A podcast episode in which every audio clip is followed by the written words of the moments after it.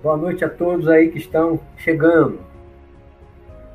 Então, hoje nós vamos falar de visões é, do futuro.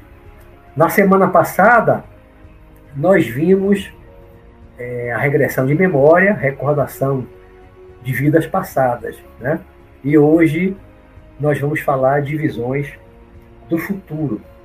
E a primeira coisa que eu pergunto, como eu perguntei a semana passada sobre a regressão de memória, é o que é premonição, visão do futuro. Premonição é um conhecimento prévio, né? Premonição vem de conhecimento.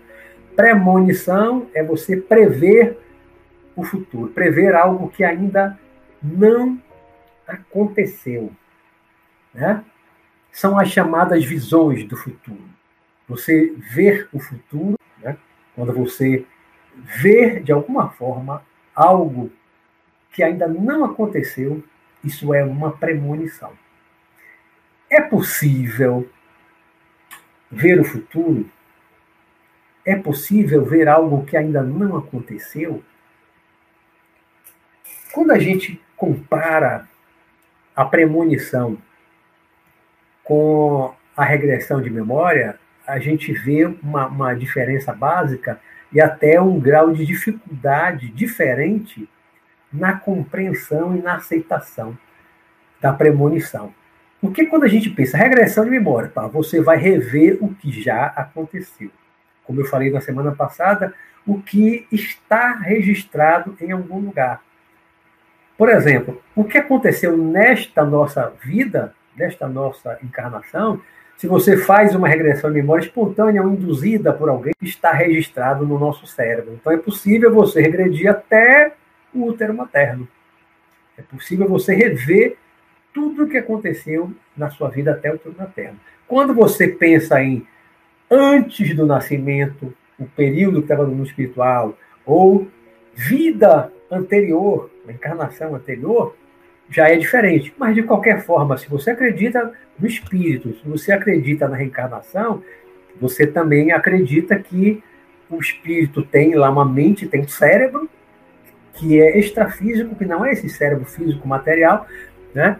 e que nesse cérebro do corpo espiritual, do perispírito, do corpo astral, estão registradas as experiências das vidas também passadas do espírito. Ou, como eu coloquei na semana passada, pode estar é, no registro, registros acásicos, está numa casa, tá? Eu até falei, fazendo uma, as vidas também passadas do espírito. Ou, como eu coloquei na semana passada, pode estar é, no registro, registros acásicos, está numa casa, tá? Eu até falei, fazendo uma, uma comparação, né, um, um paralelo com é, nas nuvens, eu falei muito nas nuvens. Nas nuvens seria o quê? Um arquivo que está na dimensão divina, né? seria o, o provedor e tal. Está lá nas nuvens, os arquivos. Mas pode estar mesmo na mente do espírito imortal. Pode ser que todas as encarnações estejam lá registradas é, na mente do espírito. Né? Então, você pensar em rever, recordar aquilo que já aconteceu, não é tão difícil de você entender, compreender e aceitar. Mas já quando a gente pensa assim, ver o que ainda não aconteceu, isso não está registrado nem no cérebro físico, que é algo que não aconteceu, né? Porque são fatos que ainda não aconteceram.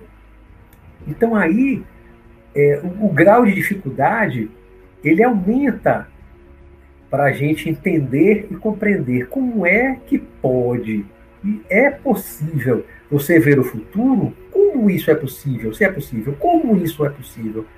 Onde está registrado aquilo que eu vou ver? Onde está registrado? Não está na minha mente, não está na mente dos espíritos que eu conheço.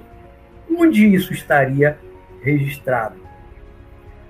Eu vou falar mais adiante de Nostradamus, de previsões, das profecias dos profetas judeus que está na Bíblia, no Antigo Testamento, né? e também Jesus no Novo Testamento, do Apocalipse. E quando eu, eu escrevi um, um, livro, há muitos anos, que está na Bíblia, no Antigo Testamento, né? e também Jesus no Novo Testamento, do Apocalipse.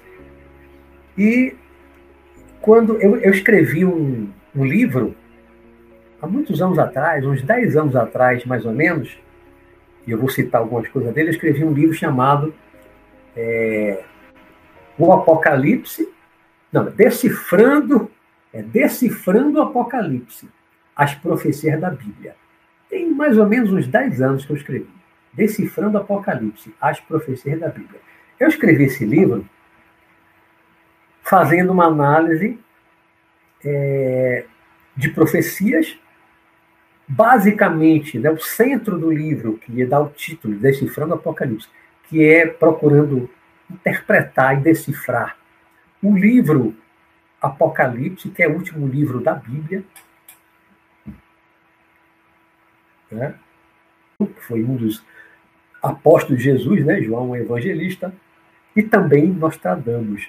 E na época eu tive que comprar um livro de Nostradamus é, As Centúrias, que ele publicou né, em 1503. 1503, eu acho que eu anotei aqui. Eu acho que é 1503, mas eu vou chegar lá. Se não for, eu corrijo, mas acho que foi isso. E eu é, vi nesse livro de Nostradamus uma coisa interessante. Nostradamus foi um dos maiores videntes de ver o futuro, não de ver espírito, um dos maiores videntes que já existiu, né? tinha uma, uma, uma vidência extraordinária, viu coisas que aconteceram nesses 500 anos que eles têm já do livro dele publicado, né? mais de 500 anos. Muitas coisas aconteceram e coisas que ainda coisas que aconteceram nesses 500 anos que eles têm já do livro dele publicado, né? mais de 500 anos. Muitas coisas aconteceram e coisas que ainda estão por acontecer, que poderão acontecer. Né? A gente vai ver mais é, adiante. É, e Nostradamus, no livro dele, ele escreveu o seguinte, que tem a ver com como é possível, onde está esse registro do, do futuro que ainda não aconteceu.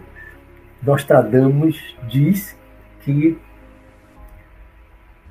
a possibilidade da gente ver o futuro, essa possibilidade da gente ver o futuro, é uma prova da existência de Deus. Nostradamus diz isso no livro dele. Né? Não, não exatamente nessas palavras. É uma das provas, né? ou uma prova da existência de Deus. Por quê?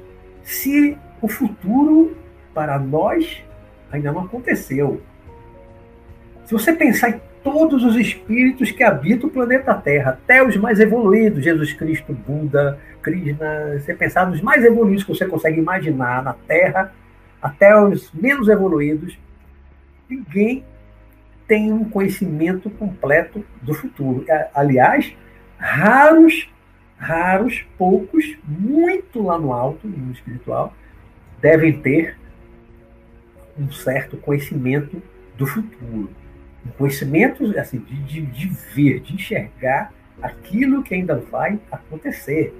Ainda mais algo que vai acontecer daqui a 100, 200, 500 anos, 2 mil anos. Né? Depois. E tem coisas que ainda não aconteceu, que ainda poderá acontecer, da profecia dos vários profetas judeus, de Jesus e de Nostradamus. Então, é, é aí, aí concordando com Nostradamus, né, eu acho também que essa possibilidade da gente ver o futuro é uma prova da existência de Deus.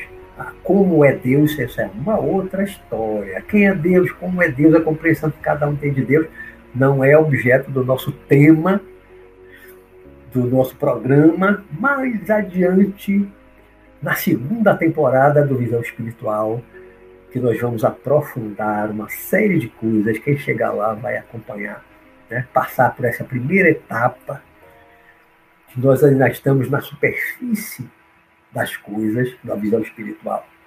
Quem trapa coisas, quem chegar lá vai acompanhar né, passar por essa primeira etapa, que nós ainda estamos na superfície das coisas, da visão espiritual.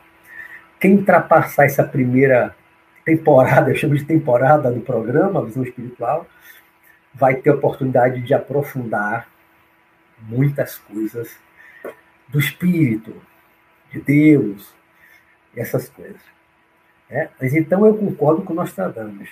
É uma prova da existência de Deus, porque quem de nós, espíritos e individualidades, tem esse registro, esse conhecimento, eu falo de registro, não de você ver o registro, mas quem registra aquilo que ainda não aconteceu.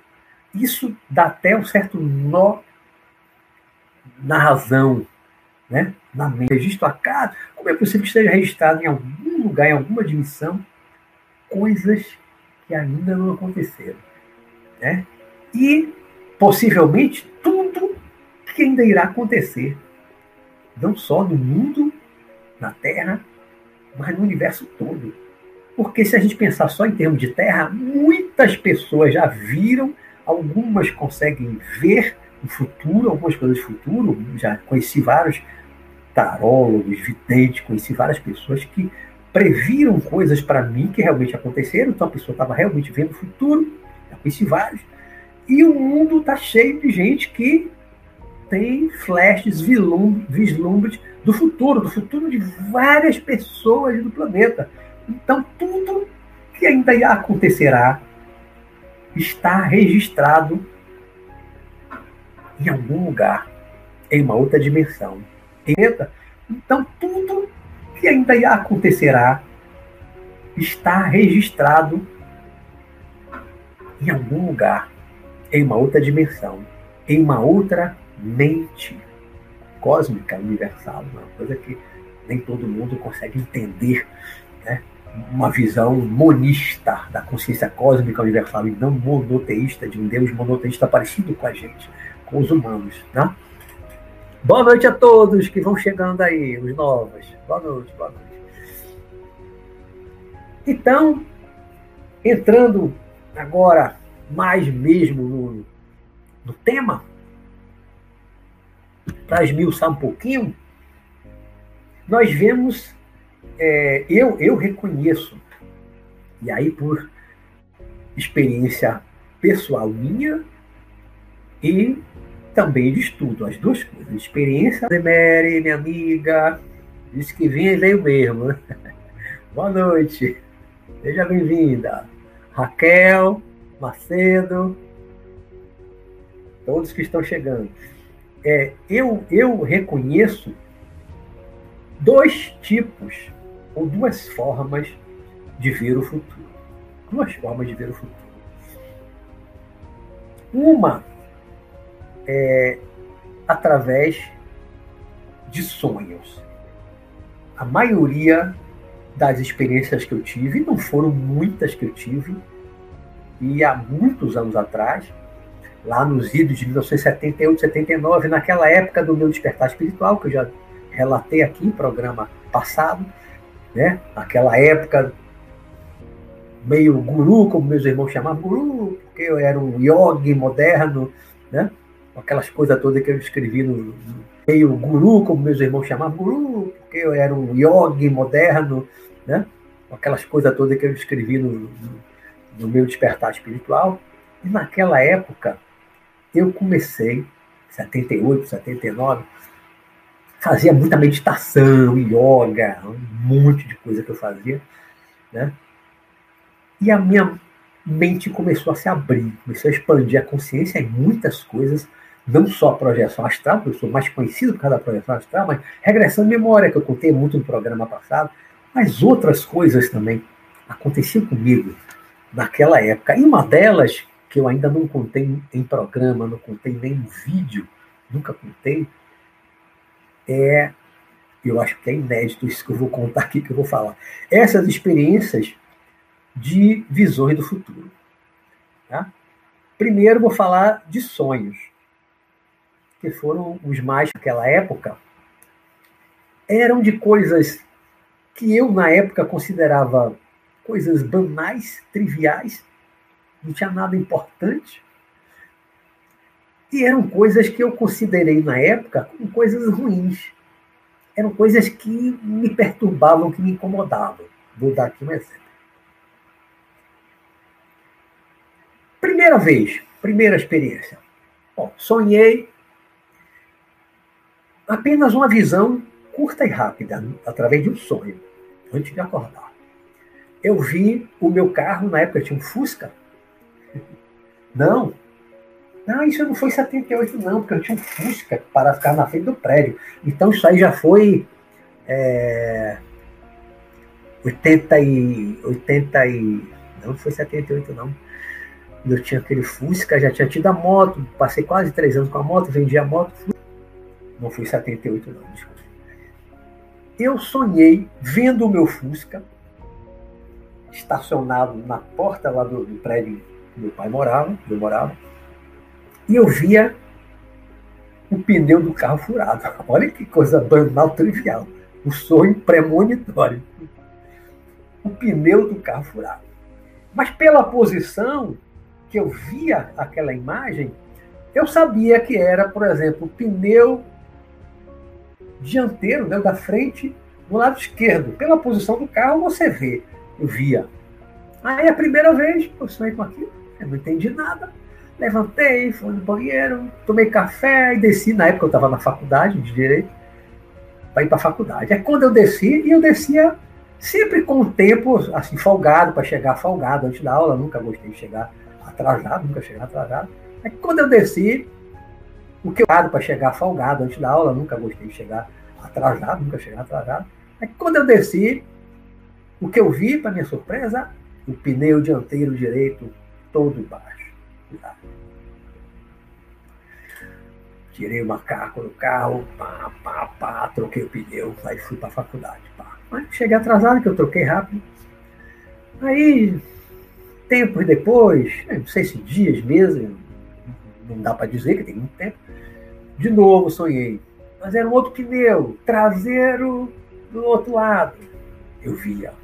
Aí eu já fiquei meio assim, né? Aí foi, tá, tomei café, tomara que não esteja. Quando eu desci, o pneu traseiro daquele lado que eu tinha visto no sonho furar. Olha que premonição chata, né? Acho que lá pela terceira vez que eu sonhei, vi lá o pneu furado, eu já levantei mais rápido, antes, alguns minutos, pelo menos cinco minutos, que aí eu já tinha certeza de que ia encontrar o pneu furado. Né? Já estava tendo essa experiência. Se eu vi, é porque vai acontecer, o pneu está furado.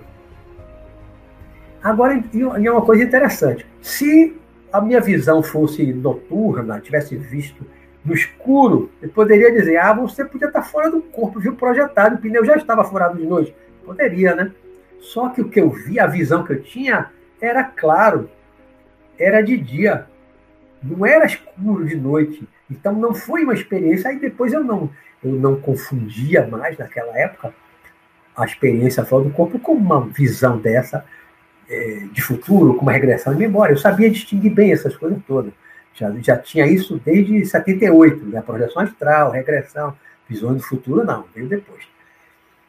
Mais ou menos por aí, 82, né? Eu tinha o Fusca, quando isso começou a acontecer. Astral, regressão, visão do futuro, não, veio depois mais ou menos por aí, 82, né? Porque eu tinha o Fusca, quando isso começou a acontecer.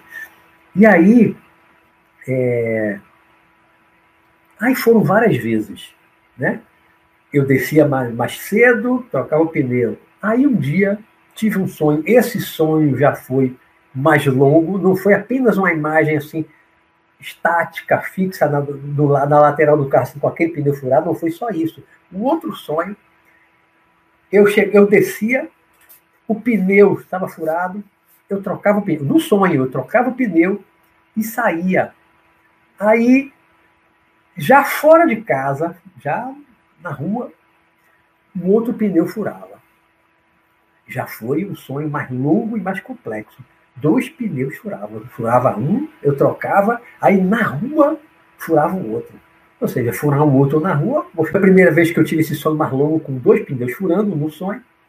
Eu desci mais cedo, troquei o pneu E aí pensei, né? Como eu saí mais cedo, desci mais cedo, já pensando também que eu ia passar na Vasco da Gama, que era caminho para a Católica, na Federação, vou passar na tua borracharia, no início da Vasco da Gama, vou passar logo na borracharia, deixo um pneu fazendo a força, vou para aula, na volta eu passo para trocar, para não correr o risco de furar o segundo e eu estar tá sem o reserva. Aí, aí só aí passei em frente a em frente à borracharia, ainda não eram sete horas da manhã, a borracharia acho que abria sete. A borracharia estava fechada. Poxa, que azar, a borracharia está fechada. Então eu vou para aula, na volta, eu passo na borracharia, espero fazer a força para eu já sair com o pneu consertado. Aí fui para aula. Ah, assisti a aula, quando terminou, para eu já sair com o pneu consertado. Aí fui para aula. Ah, assisti a aula, quando terminou, o carro estava no estacionamento lá no pátio da Católica, lá no fundo. Quando eu saio da aula que eu vou, quando eu chego junto do carro, o pneu furado. Ou seja, já, já tinha trocado o reserva na porta de casa, né? o furado já estava lá na, na, frente, né? que é o, o, pneu do, o pneu reserva do Fusca é na frente daquele capô, né? que atrás é o motor já estava com furado dentro, aí furou o outro ponto, agora não tem jeito. Ou seja, eu tentei burlar aquela, aquele sonho premonitório, né? tentando deixar um pneu na borracharia para na volta e tá, não deu certo, a borracharia estava fechada e aconteceu exatamente como eu sonhei. Um sonho premonitório se concretizou. Eu fiquei lá na faculdade, na rua, pneus furados, exatamente como sonho. Aí liguei para casa, falei com meu irmão Mário, ele foi com o carro, levou lá, né, foi lá, aí trocamos um, fomos na borracharia, esperamos fazer o socorro para depois ir, para depois trocar o outro. Aí foi uma novela, né? chegamos em casa tarde, a para almoçar. Você vê que, como eu disse no início, né, um sonho chato. Um sonho, para mim, naquela época, ruim. Né? Aí, e outra vez, eu estava, aí já não foi sonho. Agora, essa experiência que eu vou contar é uma experiência é, que eu estava acordado, desperto, lúcido. Eu estava participando de uma reunião mediúnica. Eu não sou médico de incorporação, nem estava doutrinando naquela época no centro espírita da graça. Eu estava apenas sentado, cabeça baixa, na época no centro espírita da graça.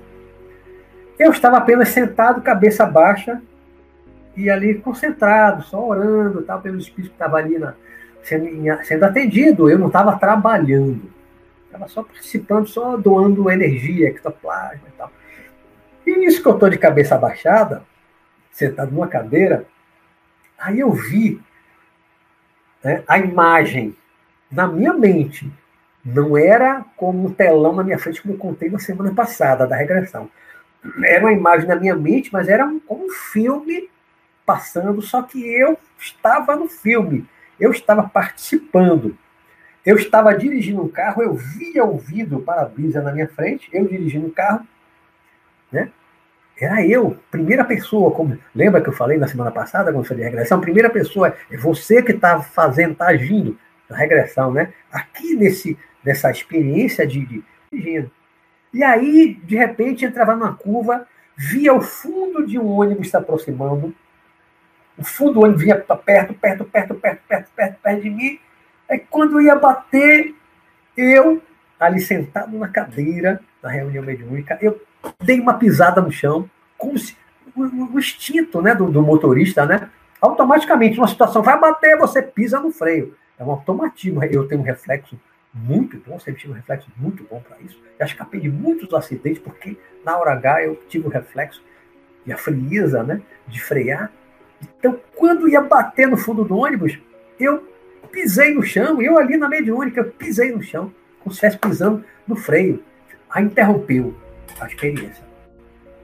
Aí, três meses depois, exatamente três meses depois, eu estava é, minha irmã tinha um carro e o carro dela estava sem freio.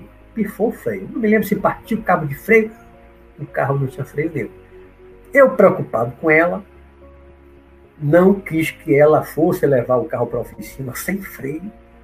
Então eu disse que eu levaria o carro para a oficina. Então eu fui dirigindo o carro dela para a oficina. Aí lá vou eu, pela Pituba, aqui onde eu moro, Avenida ACM, lá vou eu. Pá, pá, lá vou eu, na passeio, o Parque da Cidade, quando eu vou fazendo a curva para a direita, quem mora aqui deve conhecer, deve estar identificando, né? Passo o Parque da Cidade, aquele shopping. É... Esqueci agora o que tem ali. É... em frente ao Parque da Cidade, do outro lado. Quando eu passei ali, que eu vou fazendo a curva para ir lá para direção ao hiperposto, o time Guatemi, mas na curva, quando entrei na curva, vinha, tinha um ônibus na minha frente. Isso eu vinha mais ou menos aos 50 km por hora um ônibus na minha frente. Isso eu vinha mais ou menos a uns 50 km por hora. Um ônibus na minha frente. Só que o ônibus estava com a velocidade menor do que a minha. Então, o carro, o Fusca que eu estava dirigindo, ele foi se aproximando do ônibus, se aproximando, se aproximando, se aproximando, cada vez mais, mais, mais, mais. Quando eu vi que eu ia bater, que o fundo do ônibus estava grandão, igualzinho o que eu vi que eu vivenciei lá na mediúnica, como eu contei, igualzinho, a mesma imagem, igual, o fundo do ônibus chegando, chegando, chegando, quando ia bater, só que aí, em vez de eu frear, não tinha freio. Porque lá na experiência, quando eu estava lá na, na, sentado na cadeira, na, na mediúnica, né, eu no reflexo eu pisei no chão, eu fisicamente pisei no chão, tentando frear, mas o carro não tinha freio. Mas na realidade, uns três meses depois, eu dirigindo o carro ali mesmo, de verdade, de verdade, sem freio, quando ia bater, eu no reflexo, como não tinha freio, o meu reflexo foi quebrar o volante, dar aquela virada rápida no volante para a direita, subir no meio feio alto, pum, pum, pum, pum, pum, pum, quase que chego no ponto do ônibus onde tinham várias pessoas, quase chega no ponto de ônibus, porque o carro não tinha freio, não tinha freio. Mas eu vi, eu vivi três meses antes, eu estava numa mediúnica, né? eu vivi antecipadamente aquilo que iria acontecer. Três meses, um tempo curto, não foram anos nem séculos. Três meses depois aconteceu exatamente o que eu vi. Então, essa forma de visão do futuro, que você pode sentir aquilo que vai acontecer, viver aquilo que ainda não aconteceu, aquilo que você não viveu ainda no tempo, aquilo que ainda não aconteceu, aquilo que você não viveu ainda no tempo presente, né? Porque para nós a gente pensa passado, presente, futuro, mas para Deus, para a consciência cósmica, não é a mesma coisa que para nós. A nossa sensação de tempo, de temporalidade, passado, presente, futuro, não é igual, né? E Muitos profetas antigos, como a gente vai ver, eles viam o futuro e falavam e escreviam como se fosse uma coisa presente. Estivesse vendo aquilo naquele momento. Ele fala como se estivesse narrando algo que está acontecendo, que para ele, naquela visão, ele, ele entrou num, num estado atemporal e que ele está vivenciando, como eu tive uma pequenina amostra dessa experiência aí do, do carro, quase batendo, mas eu vivenciei o futuro. Curtinho, coisa boba, pequena, mas que me mostrou como é possível alguém vivenciar o futuro. Porque eu vivenciei só essa vez, dessa forma, foi só essa vez. Uma outra vez eu tive um outro sonho que eu via uma, uma, uma grande quantidade de tanques, carro de combate, aqueles tanques de guerra, num deserto enorme, uma quantidade enorme de tanque deslocando para um combate, né, uma guerra. E aí, anos depois, eu vi uma cena idêntica na televisão, que foi na primeira guerra do Iraque. Né? O Iraque invadiu o Kuwait, os Estados Unidos foi aquela coalizão com outros países, aí eles desembarcaram no, no Kuwait, começaram a expulsar os iraquianos até de volta para dentro do, do Iraque, né? E houve aquelas batalhas, foi uma quantidade de tanque enorme no deserto. Aí eu vi no deserto, aí eu vi igualzinho, igualzinho, igualzinho. Então o sonho também eu vi, não era passado, não era agressão. Eu vi algo também que ainda iria acontecer. Agora, essa do carro foi a única que eu tive que foi uma coisa assim muito real. Eu estava vivendo, era eu que estava em ação, dirigindo o carro, né? E quando eu estava tendo a visão, eu tentei pisar no freio, pisei no chão, né? E aí interrompeu.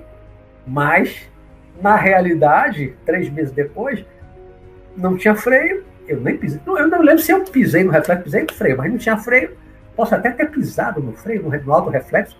Na hora, não, não lembro mais isso, né? Se eu pisei, tentei pisar no freio, não tinha freio.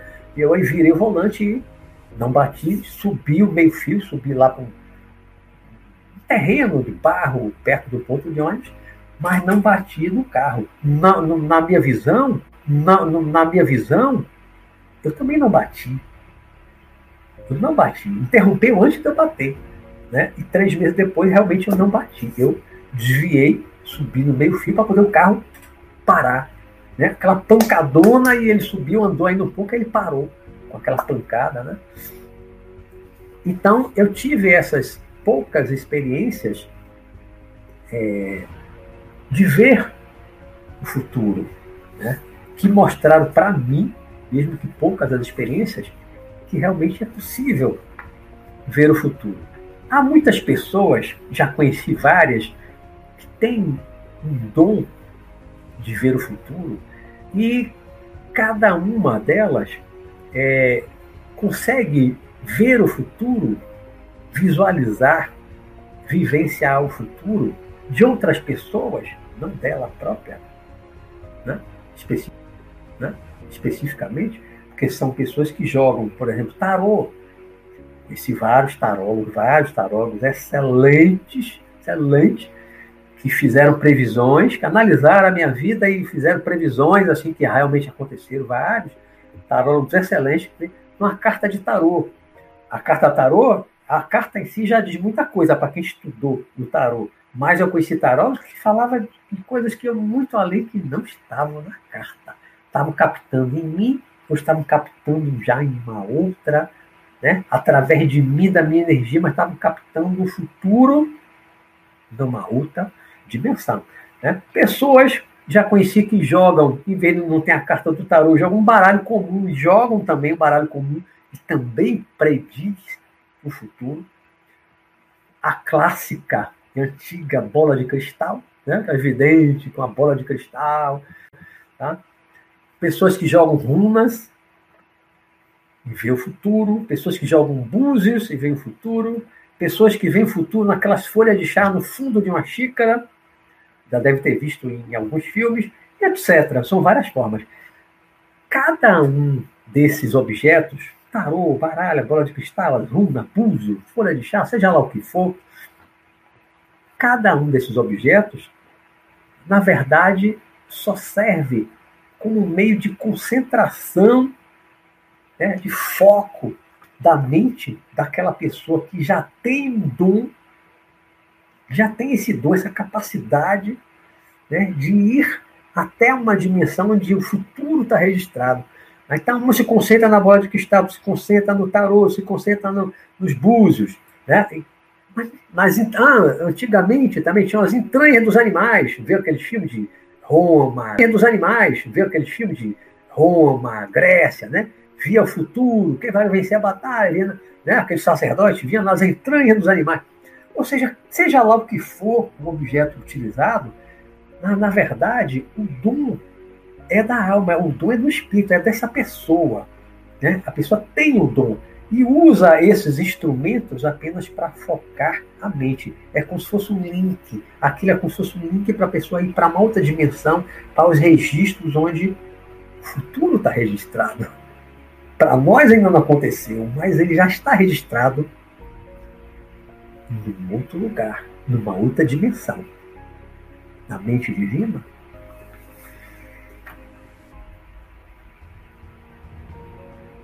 eu até inverti aqui, né? Contei da, dessas experiências minhas.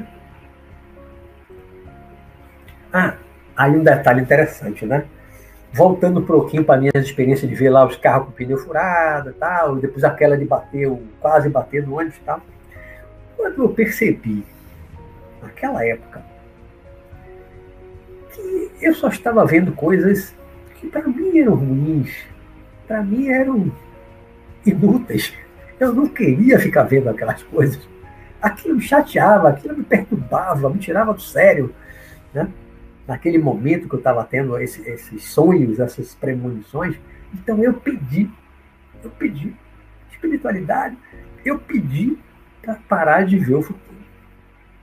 Foram poucas as vezes, foram poucas as experiências, mas estavam, eu senti que estavam crescendo, que viriam mais.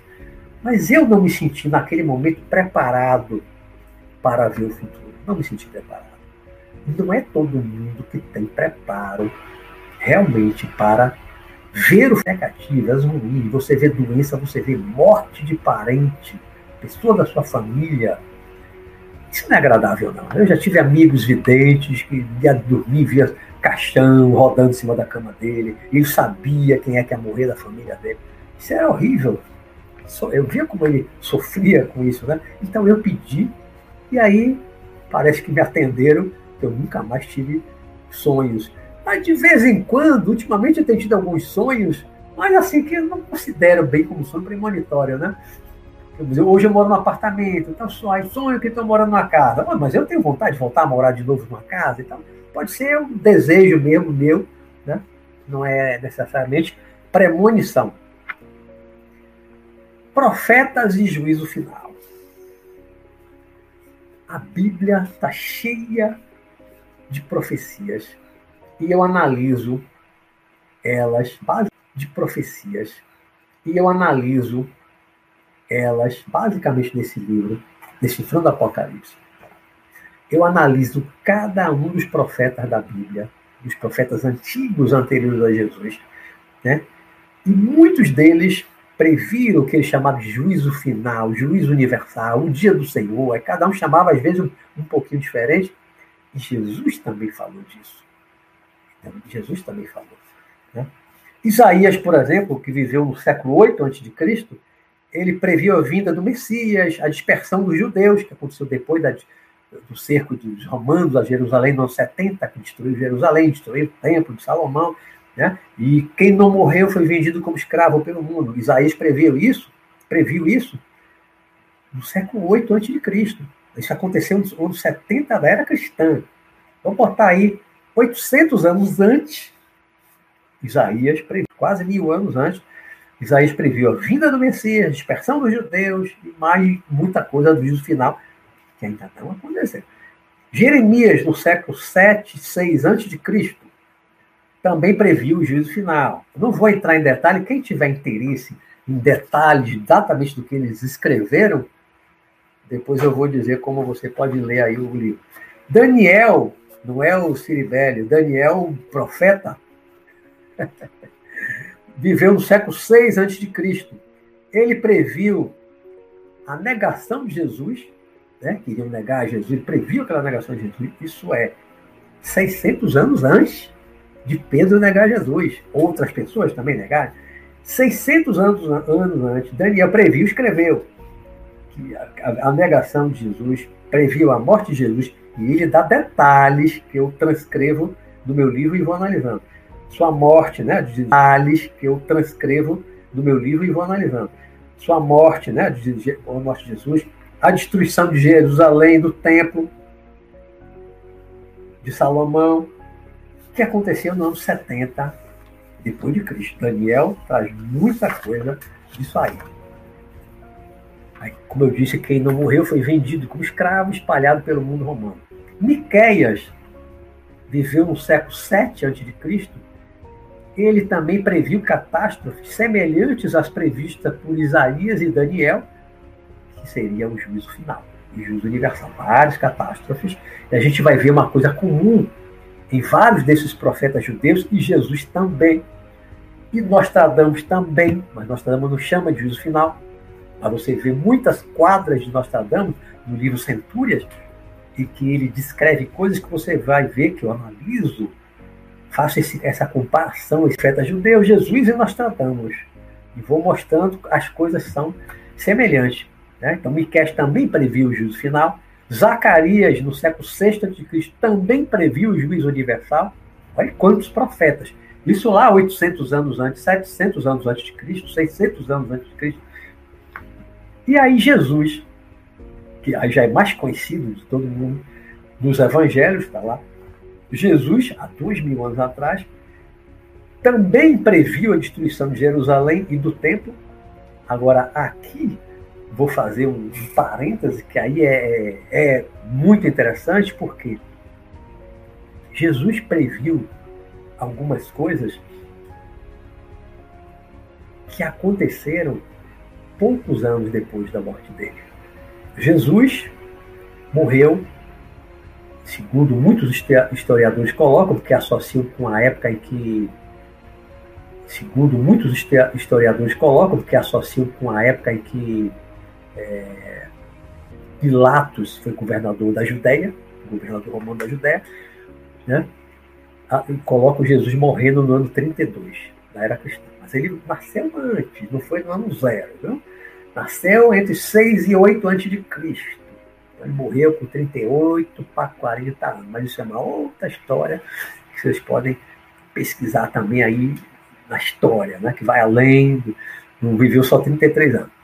Mas Jesus, vocês devem lembrar, deve ter visto em vários filmes, mas o filme mais fantástico que mostra de uma forma mais legal é Jesus de Nazaré, do diretor italiano Franco Zeffirelli. Já vi esse filme não sei quantas vezes. Tenho ele em DVD e VHS, antigo. É, foram cinco horas de filme. O filme é fantástico. Jesus, quando ele chega na morte dele, aquele momento que ele entra, que expulsa os vendedores do templo e tal, né? Os sacerdotes vêm falar com ele, revoltados, porque ele está fazendo aquilo e tal. E aí ele dá uma dura, né? aqui é a casa dos lagartos, das aranhas e tal, papapá. E aí uma hora ele diz, em verdade vos digo, que aqui ele está no pátio do templo, no pátio do templo, né, aquele muro enorme, cada bloco de pedra enorme, que hoje é o Muro das Lamentações em Jerusalém, eu estive lá no final de 98. Eu até fiz um pedido no papel, botei lá, com todo mundo bota entre aqueles blocos de pedra, um murão enorme, alto, cada bloco pesa, sei lá, mais de uma tonelada cada bloco. Foi só o que sobrou do templo de Salomão, é um muro só.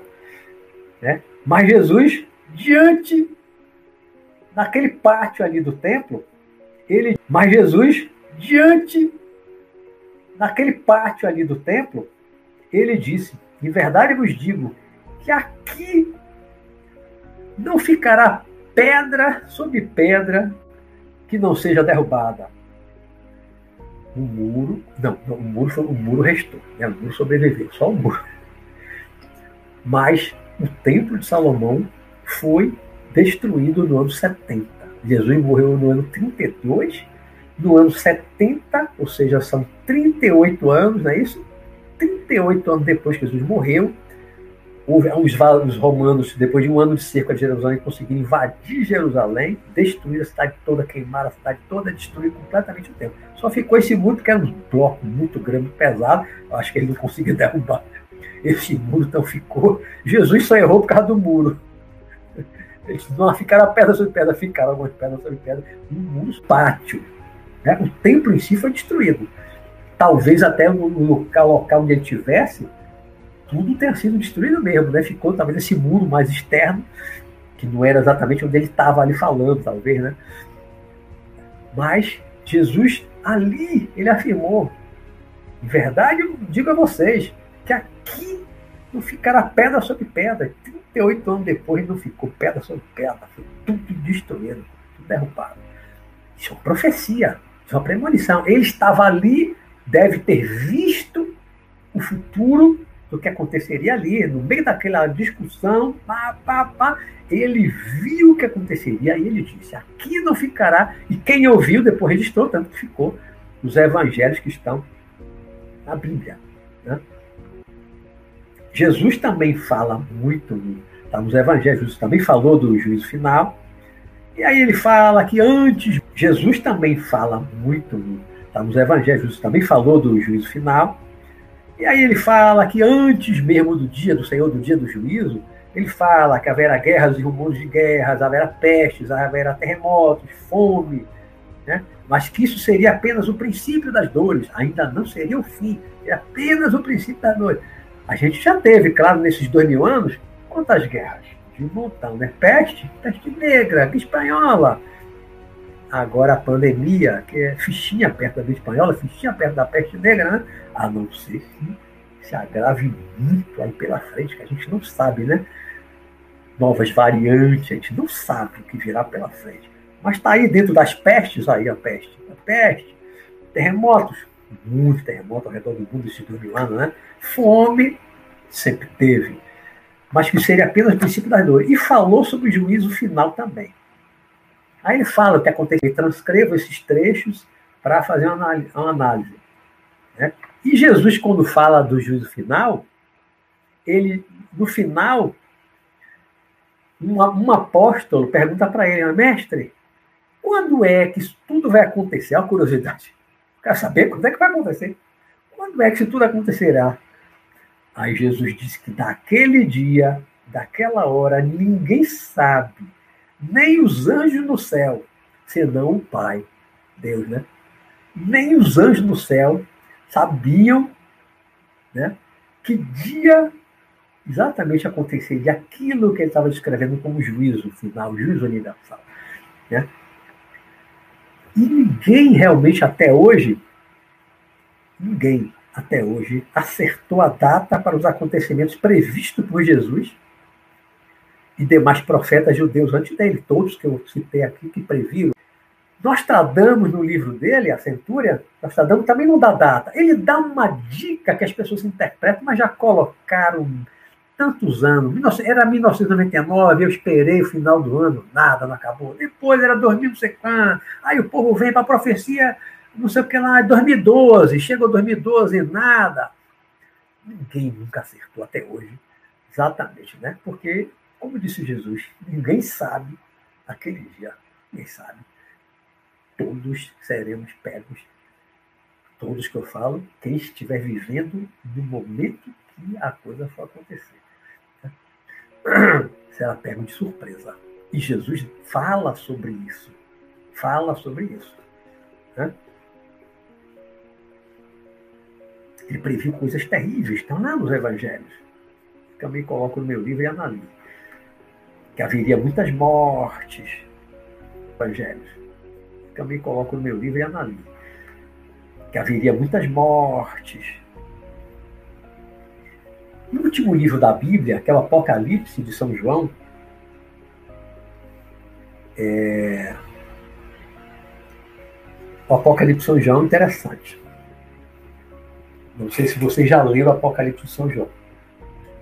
Não é uma vidência, uma visão. Não são visões que João tem como nós tradamos escreveu. Não. João, quando escreveu Apocalipse, o último livro da Bíblia, não foi visão, nem foi um sonho comum, como os sonhos premonitórios que eu relatei aqui mesmo, os poucos. O livro Apocalipse, ele, quem estuda a projeção astral sabe disso. O livro Apocalipse, ele começa dizendo que João está até tal lugar, assim, assim tipo um céu, pá, pá, pá, pá, pá, pá, pá, pá. não me lembro agora as expressões, né? Mas ele começa fui arrebatado em espírito. O que é que a gente entende como fui arrebatado em espírito, fui levado para o céu?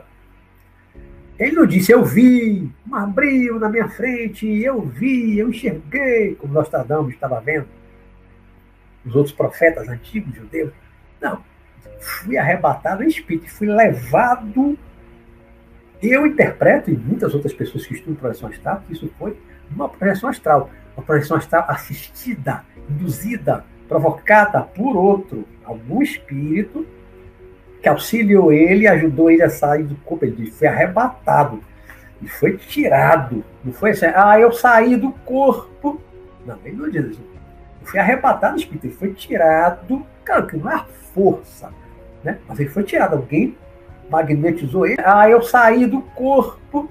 Não, ele não diz isso foi arrebatado do espírito, ele foi tirado, claro que não é força, né? mas ele foi tirado, alguém magnetizou ele, tirou ele do corpo, levou ele para o mundo espiritual, para uma região elevada, que ele descreve, e lá ele vê todas as coisas nessa outra dimensão, ele vê todas as coisas que ele, quando volta para o corpo como desperto, sai daquele estado e ele escreve, ele descreve o Apocalipse. O Apocalipse, para quem já leu, sabe que o Apocalipse é terrível, é bagaceira, é destruição. Por isso que muita gente associa a palavra Apocalipse com destruição.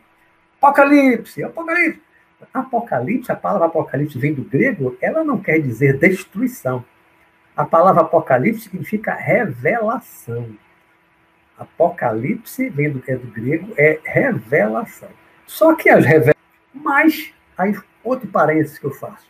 Estou sempre fazendo algum parênteses, alguma coisa que eu lembro, vem na cabeça na hora.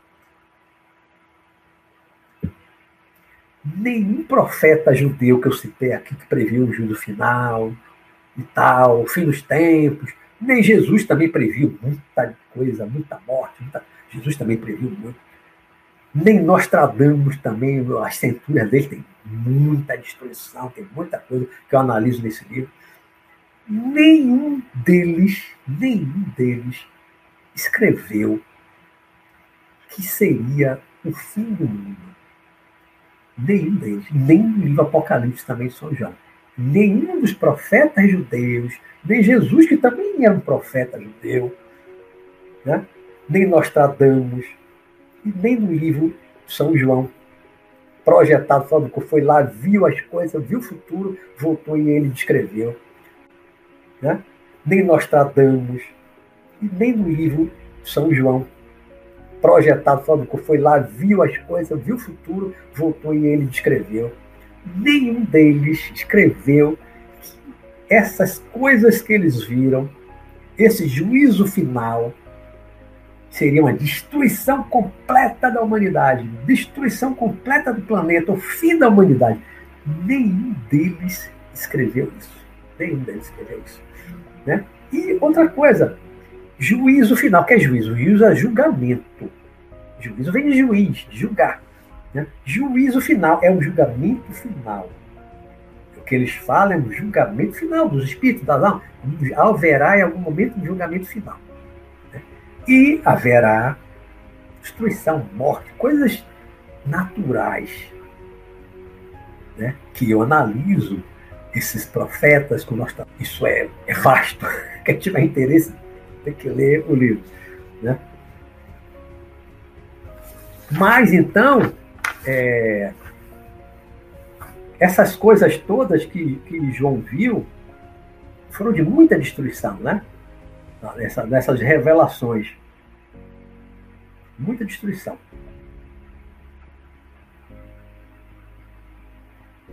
Vendo aqui que algumas, anotações que eu fiz, eu já falei. Eu vou, às vezes, vou antecipando, juntando uma coisa com a outra. Quando eu vou olhar aqui no, nas minhas anotações, algumas coisas que eu quero lembrar, eu já falei.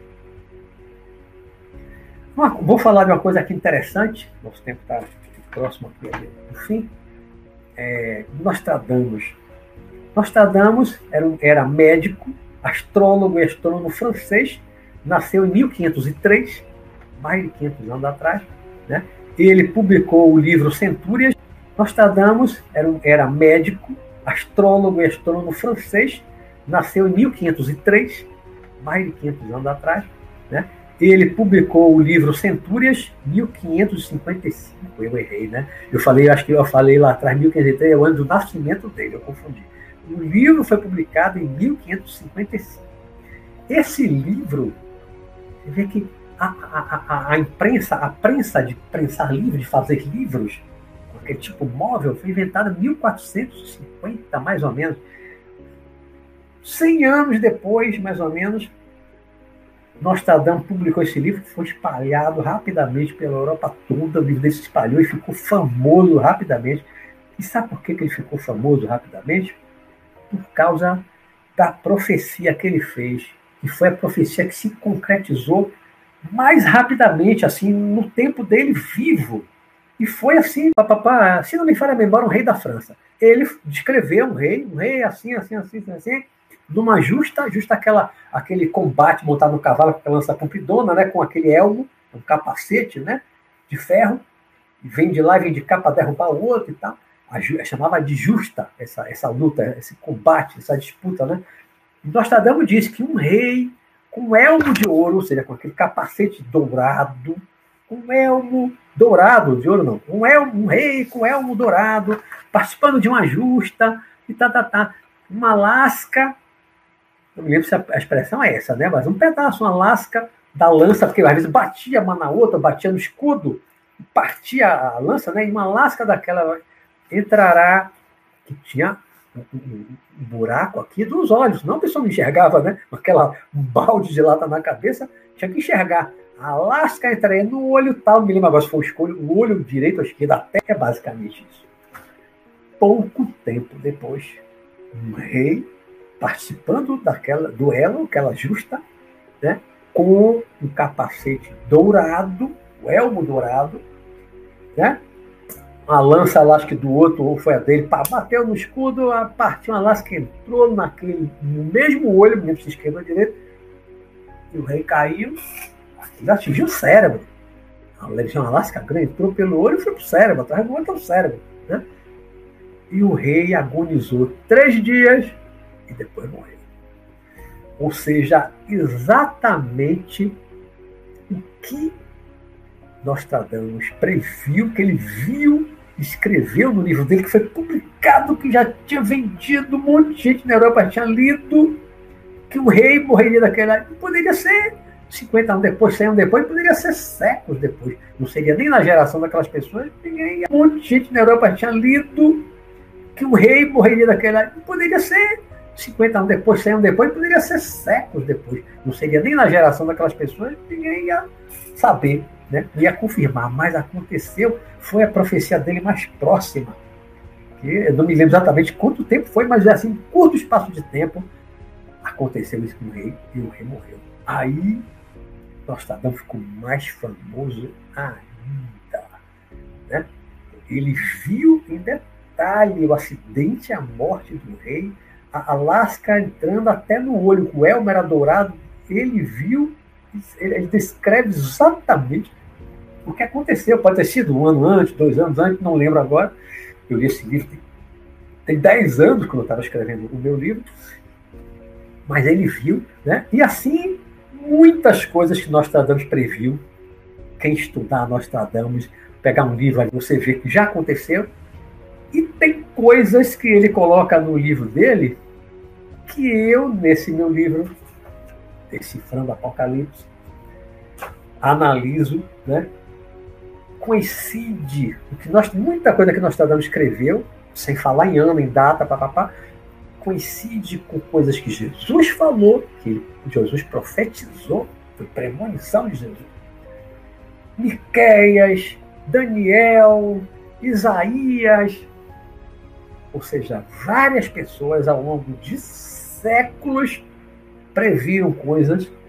Nostradamus foi o último, porque foi há 500 anos atrás, pouco menos de 500 anos atrás, foi o último desses grandes videntes, desses grandes profetas. Não era chamado de profeta, mas era um vidente igual aos profetas judeus, que era um profeta, chamado de profeta. Nostradamus não é considerado um profeta, mas ele. O que é profetizar? Profeta, não era chamado de profeta, mas era um vidente igual aos profetas judeus, que era um profeta, chamado de profeta, Nostradamus não é considerado um profeta, mas ele o que é profetizar? Profetizar é você dizer o futuro. Nostradamus era um profeta nesse sentido, né? Ele viu o futuro, ele dizia o que ia acontecer, escrevia. O que acontecia como os profetas antigos também escreviam. Jesus falava, alguém ouviu, depois escreveu. Mas os outros profetas anteriores todos escreveram. Cada um escreveu o que viu. Né? Como Nostradamus escreveu, como João escreveu o que ele viu. Acho que aí desses todos, só Jesus que não escreveu. Os outros que escreveram, né? os apóstolos dele. É...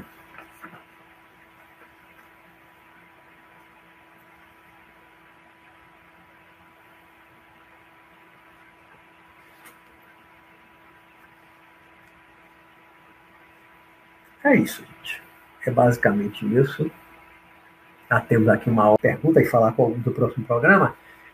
Esse livro, quem tiver interesse em gostar de profecia, quiser aprofundar dessas coisas que eu, que eu falei, nessa, nessa análise, esse livro, se salvo engano, ele está disponível, porque eu coloquei vários livros, Sanacan, trilogia Sanacan, está lá e vários outros espiritualistas, pedi para o Alexei colocar no meu site, então acredito que ele esteja, vou depois até confirmar, disponível para baixar de graça no meu site.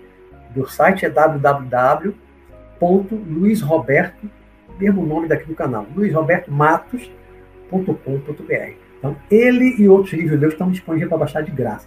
Se quiser e-book, no formato e-book, para ler no, no, leitor de livro, e-book, aí ele só está no, no Amazon.com ou Amazon.com.br. No Amazon.com.br, que é o Amazon Brasil, é mais barato, é em real, eu botei o preço. Aí ele só está no, no Amazon.com ou Amazon.com.br. No Amazon.com.br, que é o Amazon Brasil, é mais barato, é em real, eu botei o preço mínimo que, que o Amazon recebi. Agora, se quiser impresso, como esse aqui é só no Amazon.com, infelizmente é em dólar, veio dos Estados Unidos, fica um pouquinho caro, mas se, se tiver interesse e puder pagar, né, ele está no, no Amazon.com, no impresso, tá certo? O nosso próximo programa, é, pela primeira vez, eu, eu estou acatando uma sugestão que me foi feita, que eu vi ontem, é, por uma pessoa e a outra também reforçou num dos meus vídeos. Um desses vídeos recentes de, de alguma live, mas não foi do programa, não, foi um outro, uma outra live ou, ou um vídeo que eu coloquei. E aí essa pessoa vir após a morte. Achei interessante, falei, é, o tema realmente é interessante. Né? A liberdade de ir e vir após a morte. Né? Você vai para o mundo espiritual, a pessoa pergunta, ah, cara, você pode ir para onde quiser, a hora que quiser, até onde você pode ir, tem alguma limitação, alguém pede de você ir para algum lugar. Né? Então, até onde vai essa liberdade? Nós temos essa liberdade de irmos aonde quisermos. Né?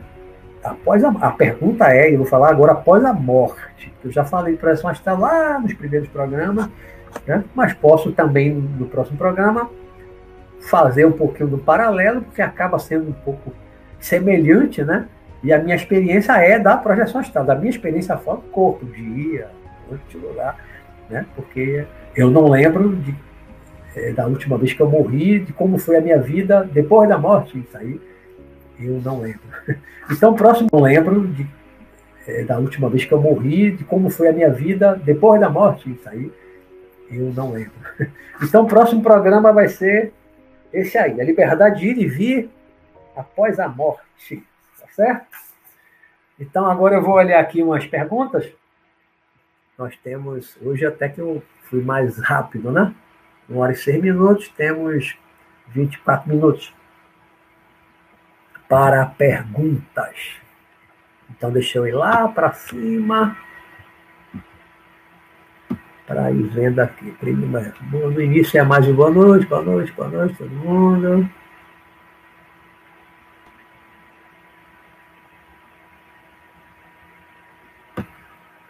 Adrique Marcelo disse, eu cheguei recentemente, professor. Vou maratonar os vídeos antigos. Isso aí que eu recomendei no início, né? Quem chegou, já pegou os últimos programas, se tiver um tempo, maratona importante quando a gente for lá para a segunda temporada. Tem uma, um pouco da base, está em alguns vídeos lá no início.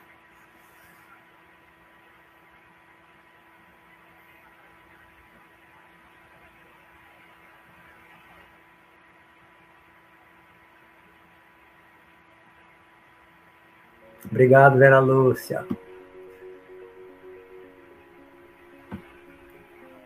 Segundo a internet, volta de 54 ou 55 o livro escrito, né? É. Que eu coloquei no meu livro, que foi na época que eu pesquisei, que eu li o livro dele, eu botei em 1555. Eu, eu, eu, hoje olhei no meu livro, que, que eu peguei, porque eu comprei o livro dele, Centúrias, né? E aí fala de quando foi publicado, primeira publicação e tal. Então eu me baseei para colocar no livro, no livro dele. Leandro Luqueides, um dos membros do grupo Mamonas Assassina, na época sonhou com a queda do avião. Eu lembro disso. Eu lembro desse comentário mesmo na televisão. Sonhou que o avião caía. Você é mesmo, sonho premonitório. Às vezes acontece com, com, você mesmo. Vai sonhar com sua morte e você morre. Sonhar com a morte de outras pessoas. Né? Outra pessoa morre.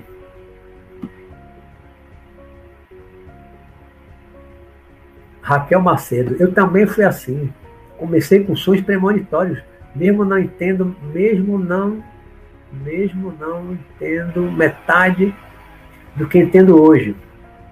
Eu sabia separar o que era que iria acontecer.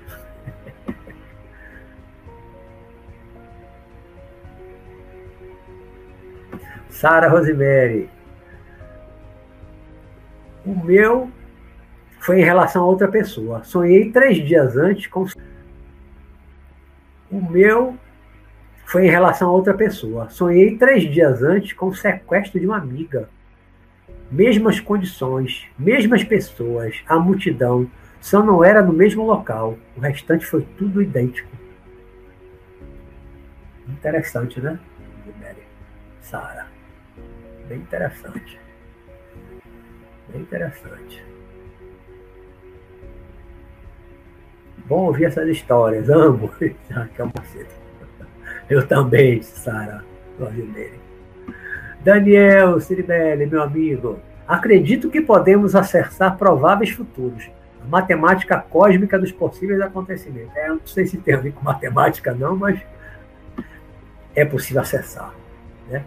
Eu, eu, eu poderia até duvidar disso antes de eu ter essas experiências, os sonhos premonitórios, a visão qual e eu que estava dentro do carro dirigindo. Né? Antes de ter essas coisas, até poderia dizer, ah, será que é mesmo? Será que é verdade? Né? Acreditava em Jesus por acreditar nele. Né? Mas depois que eu tive essa experiência minha, que é possível, sim, porque eu vi. Eu vi com os meus próprios olhos que a terra de comer. Eu já vi o futuro algumas vezes.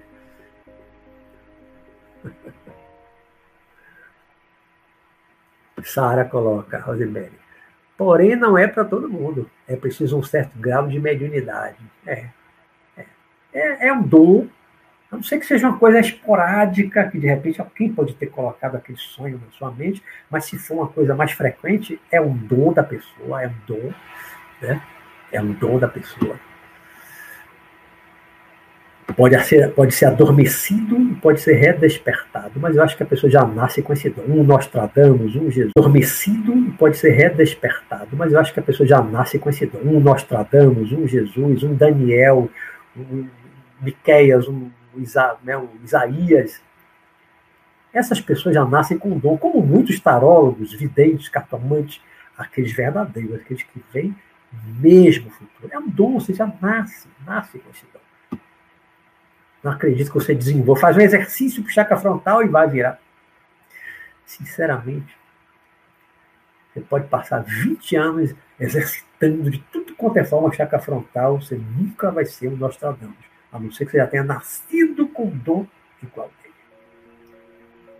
Né?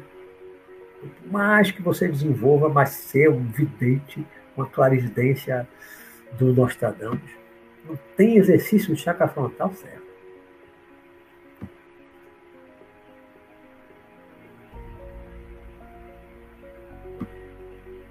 Tá normal tudo. Ele falou tudo. A Sara diz, gente, só o meu está travando? Ou de vocês também? Aí estão botando normal, normal, normal. Normal, tá gente lá normal. Então pode ter sido a sua internet aí, Sara. Às vezes eu estou assistindo alguma coisa, a internet oscila, o sinal oscila e aí fica ruim. O sinal oscila e aí fica ruim, dá uma travada. Vera Lúcia, minha querida, aí está sempre presente, nunca falta uma aula. Professor, a premonição poderia ser uma experiência que já está acontecendo em uma vida paralela, em outra dimensão, e na qual tenhamos acesso a este futuro? Olha, como possibilidade, a gente pode pensar em um monte de coisa, inclusive essa possibilidade, Vera. Agora, eu, eu pessoalmente, não acho que seja isso. Por quê? Porque eu acho até que seria um desperdício de energia, de matéria, de, de, de desperdício de tudo assim no universo, você ter duas vidas paralelas, duas coisas acontecendo, né? Só o tempo um pouquinho diferente, mas a mesma coisa, as mesmas pessoas, os mesmos fatos, os mesmos fenômenos, tudo acontecendo em dois lugares diferentes, só com a diferença de tempo diferente. Ah, pode entrar aí pela teoria da relatividade, pode um monte de coisa de física quântica, mas eu não acho que é isso não. Eu acho, eu aí estou muito mais com Nostradamus. Eu acho que isso está na mente de Deus e é a prova da existência de Deus. Você poder ver o futuro não está na nossa mente porque ainda não aconteceu. Então eu não, não acho que seja isso não, cara. Mas é uma, sempre uma possibilidade, né? Eu, eu acho, eu sou eu que estou achando. Não quer dizer que eu esteja certo, seja com a verdade, né? Pode ser que seja isso, pode ser. Tudo é possível, né? Essa do carro foi a melhor, já que é Macedo.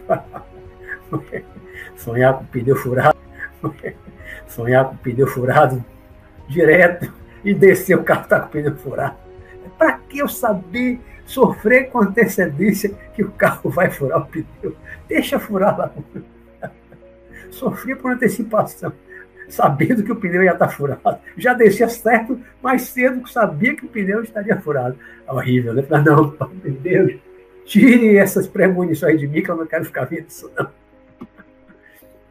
Não estava preparado naquela época. Não sei se hoje eu estaria para ver muito assim o futuro, não sei se hoje eu estaria. Às vezes a gente pede, né? Ah, eu queria ser um vidente, ah, eu queria ver. Olha, cuidado, tem um ditado que diz: cuidado com o que você pede é, cuidado com o que você deseja, porque o seu desejo poderá ser realizado. Serve também para isso, viu? Eu quero ser vidente, eu gostaria de ser vidente, eu gostaria de ver. Vidente não vê só coisa boa, não vê só o que quer ver. Né? O vidente mesmo, o, cara vidente, ele vê como aquele garotinho do sexto sentido, né? Eu vejo gente morta. Aí você vê gente morta, arrebentada, estropiada, que sofreu um acidente, que levou um tiro na cabeça. Vidente vê coisas horríveis. Eu já tive amigos videntes que viram coisas horríveis. Então, né, todo mundo está preparado para isso, não. Marta Delgado.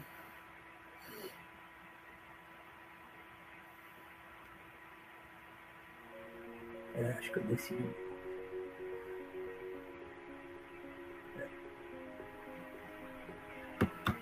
Maria Letícia. As visões do futuro evidenciam que existe um destino já traçado ou que tempo e espaço não, não são fixos e imutáveis? Na minha visão, né? que a gente não tem um destino todo certinho, todo pré-determinado, porque nós temos um livre-arbítrio. Então, há coisas que eu acho que a gente já vem predestinada, algumas coisas vêm predestinadas na vida, que acontecem fatalmente. Então, a parte é realmente é destino, aquela coisa estava escrito nas estrelas, estava predestinado. Tem coisas que realmente você vem e aquilo vai acontecer na sua vida. Então, é o destino, algumas coisas. Mas outras você muda. eu acho que a vida da gente não vem toda predestinada, toda já escritinha. Isso é na minha, na minha compreensão, né? pequenininha. Né? Porque o nosso livre-arbítrio, a gente pode mudar muitas coisas com livre-arbítrio. Mas, quando a gente pensa né, nessa possibilidade, o futuro está todo registrado lá na mente de Deus, por exemplo. Então, está tudo registrado lá na mente de Deus, por exemplo. Então, está tudo registrado ele sabe tudo já que vai acontecer, independentemente do nosso livre-arbítrio? Eu não tenho como responder isso, é uma grande interrogação, não faço a menor ideia o que está na mente de Deus em relação a isso. Ele sabe realmente tudo, mesmo que a gente tendo livre-arbítrio, achando que tem liberdade de, de, de escolha, que é o livre-arbítrio, né? mas ele sabe que escolhas nós vamos tomar e o que vai acontecer lá adiante. Quem sabe? Só ele sabe, né? Como, aí, aí é que entra aquele só Deus sabe. E aí é literalmente só Deus sabe. Nós não temos como saber, não temos como responder isso, né? Tarô é ótimo, um aqui, me ajuda muito, Daniel Silibelli. Dar meios, gostei. É quando eu falei do tarô e da bola de cristal, que é um meio, né, para para concentração.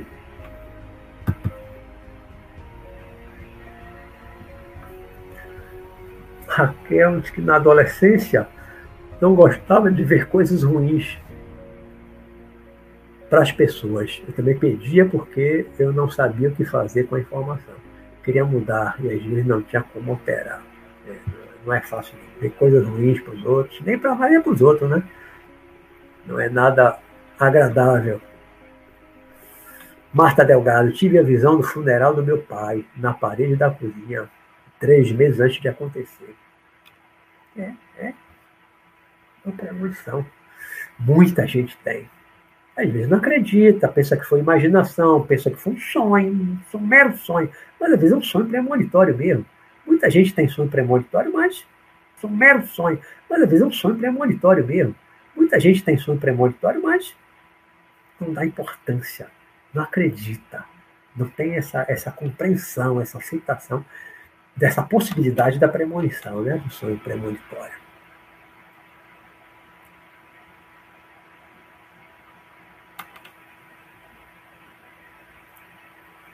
Maria Cristina Angiolete. Boa noite a todos que amam Roberto. Eu já tive com o desencarne da minha mãe o sentimento de perder. Foi o mesmo do sonho, muita dor. Quando a gente sonha com isso, tem um sonho premonitório com a, com a morte do ente querido, a gente já sofre por antecipação. Então, isso não é realmente uma coisa agradável. Eu, eu, eu não queria e não quero sonhar com a morte de alguém, parente meu, um amigo querido, para eu sofrer com antecipação. E quando eu vou morrer, eu não quero saber, não.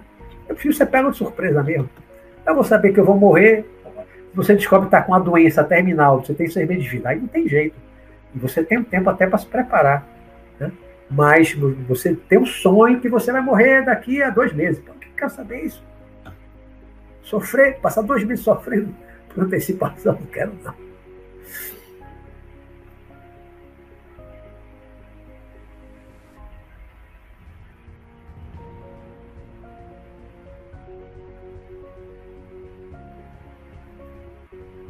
Pensamos que sabemos das coisas, mas na verdade nem por cento da espiritualidade de Maria Cristina Angiolete. Concordo, sabe muito pouca coisa. A gente às vezes acha que sabe muito, sabe nada. A gente sabe muito pouco, muito pouco.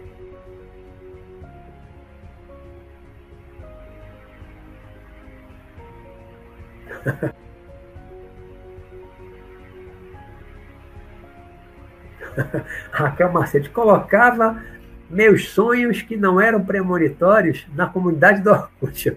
Eu tinha uma comunidade do Orkut de estudo de projeção astral lá, acho que no século passado, né? No século XX. Século XX é século passado, né? Tem um bocado de tempo, né, Raquel? Eu sempre respondia, desde essa época que eu sigo. Sempre muita atenção, gente. Obrigado, minha querida eram seus projetivos, mas naquela época não sabia nem o que era projeção. Colocava para traduzirem, darem opinião. Tenho até hoje guardado os conselhos dele. Pô, ainda tem registrado no Orkut. Eu perdi, não, nem, nem tenho mais como entrar. Isso não existe mais Orkut. Leandro Luquei. Visão do futuro não seria uma faca. Sim, sim.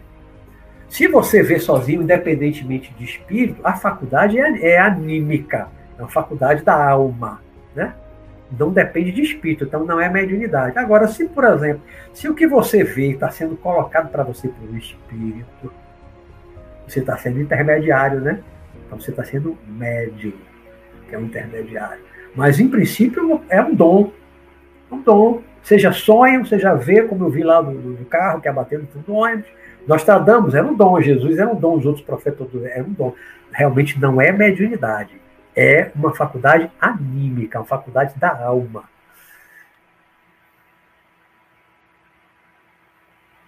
Uma faculdade paranormal, é, esqueci de falar isso. Né? Uma faculdade paranormal, que é uma faculdade, uma faculdade paranormal que é a faculdade da alma, né?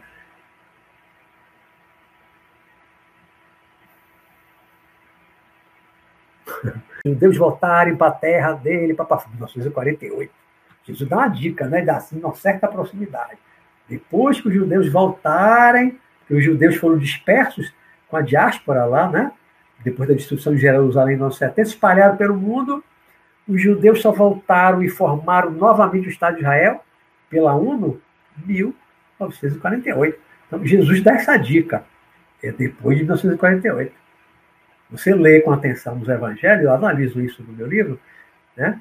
é após 1948. Nós estamos em 2021, ainda não aconteceu. Né? Mas quanto tempo tem da criação do Estado de Israel? Tem pouco tempo. Para a gente, a gente pensa assim, 100 anos é muito tempo, 500 anos é muito tempo. Jesus previa coisas que ainda vão acontecer. Previu a destruição ali de Jerusalém, do templo, 38 anos depois, né? mas também previu coisas que ainda não acontecer. Previu a destruição ali de Jerusalém, do templo, 38 anos depois, né? mas também previu coisas que ainda não aconteceram, mais de dois mil anos.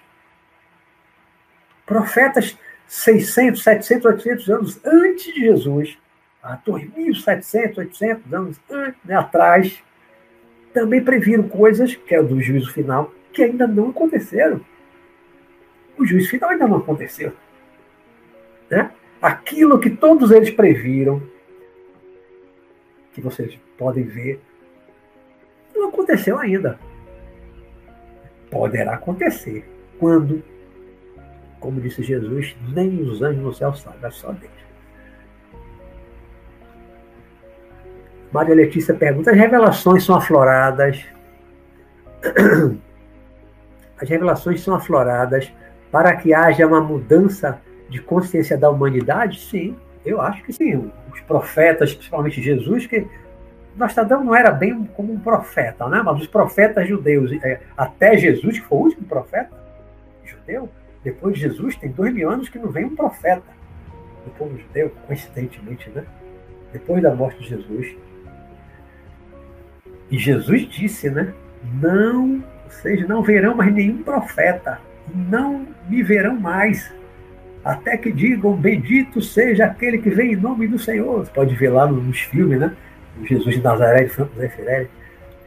Não me vereis mais aqui até que digam: Bendito sois, bendito és aquele que vem em nome do Senhor. O pessoal estava negando ele, né? Iam matar ele. Mas era para a humanidade se transformar com tudo aquilo.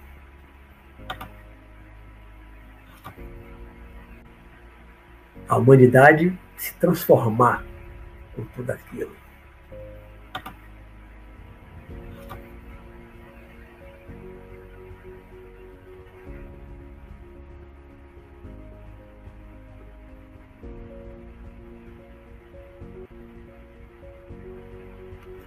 Daniel Ciribelli pergunta: Podemos mudar o futuro? Certa vez sonhei que alguém me roubava e dias depois um rapaz roubou notebook. Será que eu poderia ter feito algo para mudar o porvir? Não sei, aquela coisa que eu falei, né, Daniel, do, do, do, do livre-arbítrio, né? Então, a, na minha pequena visão, como eu disse, né? A gente tem um livre-arbítrio, então tem coisas que a gente pode, pelo menos a gente acha que pode mudar. A gente pode mudar, acha que pode mudar. E tem aquela parte que é o destino. Mas até que ponto realmente a gente pode mudar daquilo que é o, destino?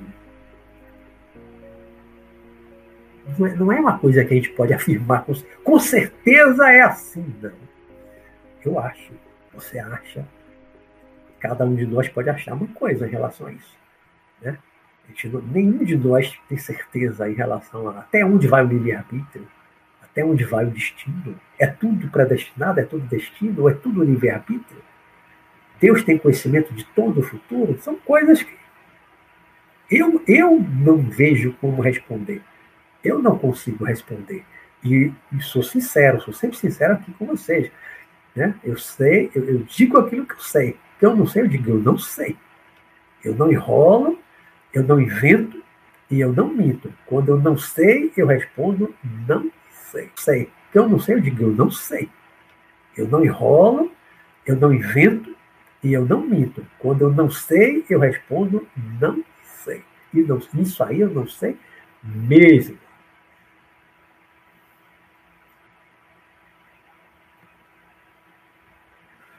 Orangutangue, falei de déjà vu em outro programa, mas aí é passado, aí não é futuro. Já falei em outro programa. É relação à sensação que já vivi aqui, já vi isso. Mas aí. Eu falei no programa passado de regressão de memória, não é futuro.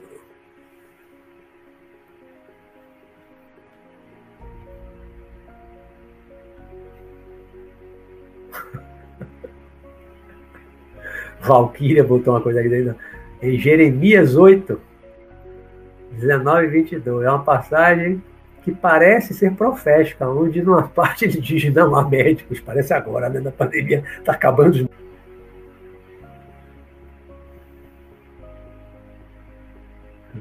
Vera Lúcia, excelente tema, professor. Os assuntos estão ficando cada vez mais interessantes e imperdíveis esses temas todos realmente são interessantes, né? Passado, futuro, e o presente também, né? Alguma previsão para os tempos atuais? Eu não sou profeta, Edson. Eu não, não tenho, não profetizo, não. Né? Como disse, eu pedi lá quando eu tinha meus 20 e poucos anos, eu pedi para parar de ver o futuro, então eu não faço profecia, não não tenho previsão. Faço minhas previsões por conta própria. Eu acho que vai acontecer pode acontecer isso. Mas não é que eu esteja vendo, vendo mesmo o futuro. Né? Eu posso fazer algumas análises poderá acontecer agora na pandemia no Brasil, proximamente, analisando o que está acontecendo. Por exemplo, nós somos teimosos, nós somos rebeldes e um monte de outras coisas. Né? muitas outras coisas, o comportamento das pessoas irresponsáveis, tantas coisas. Eu fiz uma live falando disso, né? Uma visão espiritual da pandemia. Então, mas não é profecia. Não estou profetizando, não estou vendo, ninguém está me dizendo isso. E eu analisando que eu digo, a gente não vai sair tão cedo. Pelo contrário, nós estamos piorando. O nosso momento ele piora. Cada dia é um recorde de morte, contaminação e aparecendo os vírus mutantes aí mais, mais letais, demora mais para a pessoa se curar, enche por mais tempo os leitos de UTI, os hospitais estão lotados. Então, é, não é ser evidente, claro, evidente, nem cartomante para dizer. A gente está piorando e a coisa ainda vai piorar mais. E a gente não vai sair tão cedo dessa pandemia. Não precisa ser profeta para dizer isso. Então, minha previsão para o Brasil em termos de pandemia não é boa, não. Mas eu não sou profeta, não, gente. Ninguém vai sair, por exemplo, Roberto Profeta. Pandemia. Não precisa ser profeta para dizer isso. minha previsão para o Brasil em termos de pandemia não é boa, não. Mas eu não sou profeta, não, gente. Ninguém vai sair, por exemplo, Roberto profetizou.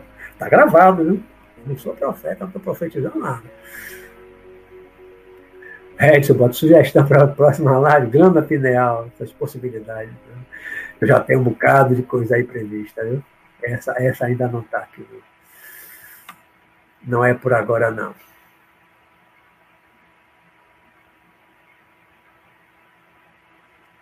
Beca diz que tem um diário de sonhos. Legal, é bom, é bom ter um diário de sonhos.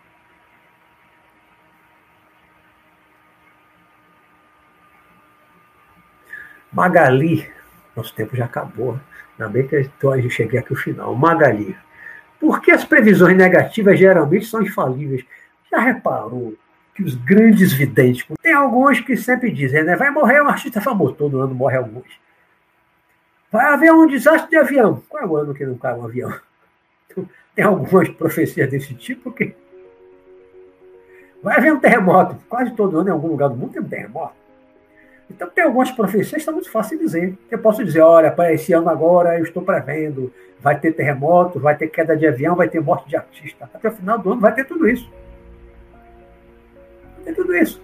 Agora, quando é uma coisa mais específica, mais detalhada, Aí, mas esse tipo de previsão, parece daquele horóscopo de jornal, não sai de casa hoje, porque. Aí não dá para.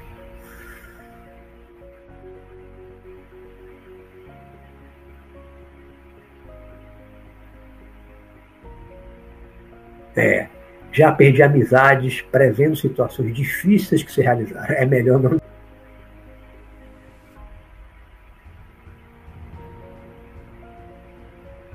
É, já perdi amizades prevendo situações difíceis que se realizaram. É melhor não dizer. Se eu souber que um amigo meu vai morrer, eu vou chegar para ele, fulano, eu sonhei que você vai morrer. Jamais diria isso. Ficaria comigo, sofreria sozinho com aquilo para mim, mas eu jamais diria. Um parente meu, uma pessoa querida, vai morrer, vai sofrer um acidente. Porque você não tem como impedir.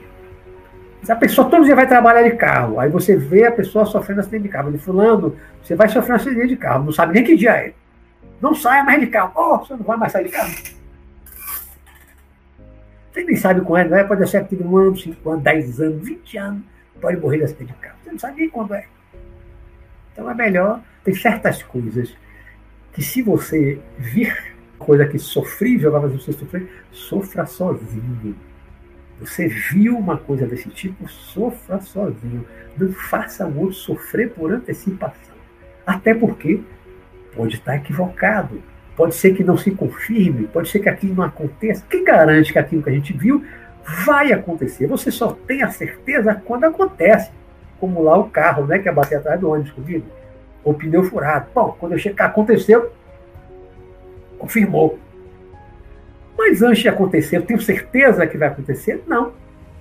Aí vou contar para alguém que vai acontecer uma coisa e não acontece. E a pessoa vai ficar sofrendo, esperando. É verdade? Bom, gente, já temos aqui uma hora e 34 minutos, já extrapolamos um pouquinho o nosso tempo. Então, vou ficando por aqui. Nosso próximo tema, como eu falei, liberdade de ir e vir após a morte. Semana que vem, temos um pouquinho o nosso tempo. Então, vou ficando por aqui. Nosso próximo tema, como eu falei, liberdade de ir e vir após a morte. Semana que vem, se Deus quiser, estaremos aqui de volta. E provavelmente no final de semana eu devo fazer uma live extra, como tenho feito, né? Talvez sábado de noite, como não estou indo para lugar nenhum, está tudo fechado, shopping fechado. Talvez sábado de noite eu faça uma live, vou escolher um tema para fazer do sábado à noite, possivelmente, viu? Mas aí eu eu divulgo aqui no canal. Pelo menos de manhã ou de tarde no sábado eu divulgo, tá certo? Então, fiquem com Deus. Obrigado, Vera Lúcia. Obrigado a todos que estiveram aqui, que estão aqui. Obrigado a todos pela companhia. A gente está aqui aprendendo junto, aprendendo o, chat aí é interessante também, porque vocês também vão contando experiências, vocês vão respondendo as perguntas dos outros enquanto eu estou falando. Então há uma interação muito grande no chat, isso é muito legal. Essa interação aí é 10. Nunca pensei, quando eu bolei a criação do programa, quando eu comecei o programa Visão Espiritual, nunca pensei que fosse haver tanta interação entre vocês, né? tanta, tanta harmonia, tanta afinidade que eu vejo aí entre vários de vocês aí do chat. Isso é muito, muito, muito, muito legal. Viu? Estou começando a ter uma ideia em relação a isso para um possível grupo aí mais para frente. Mas não vou antecipar nada agora não. Tá bom? Então, gente, boa noite. Fiquem com Deus.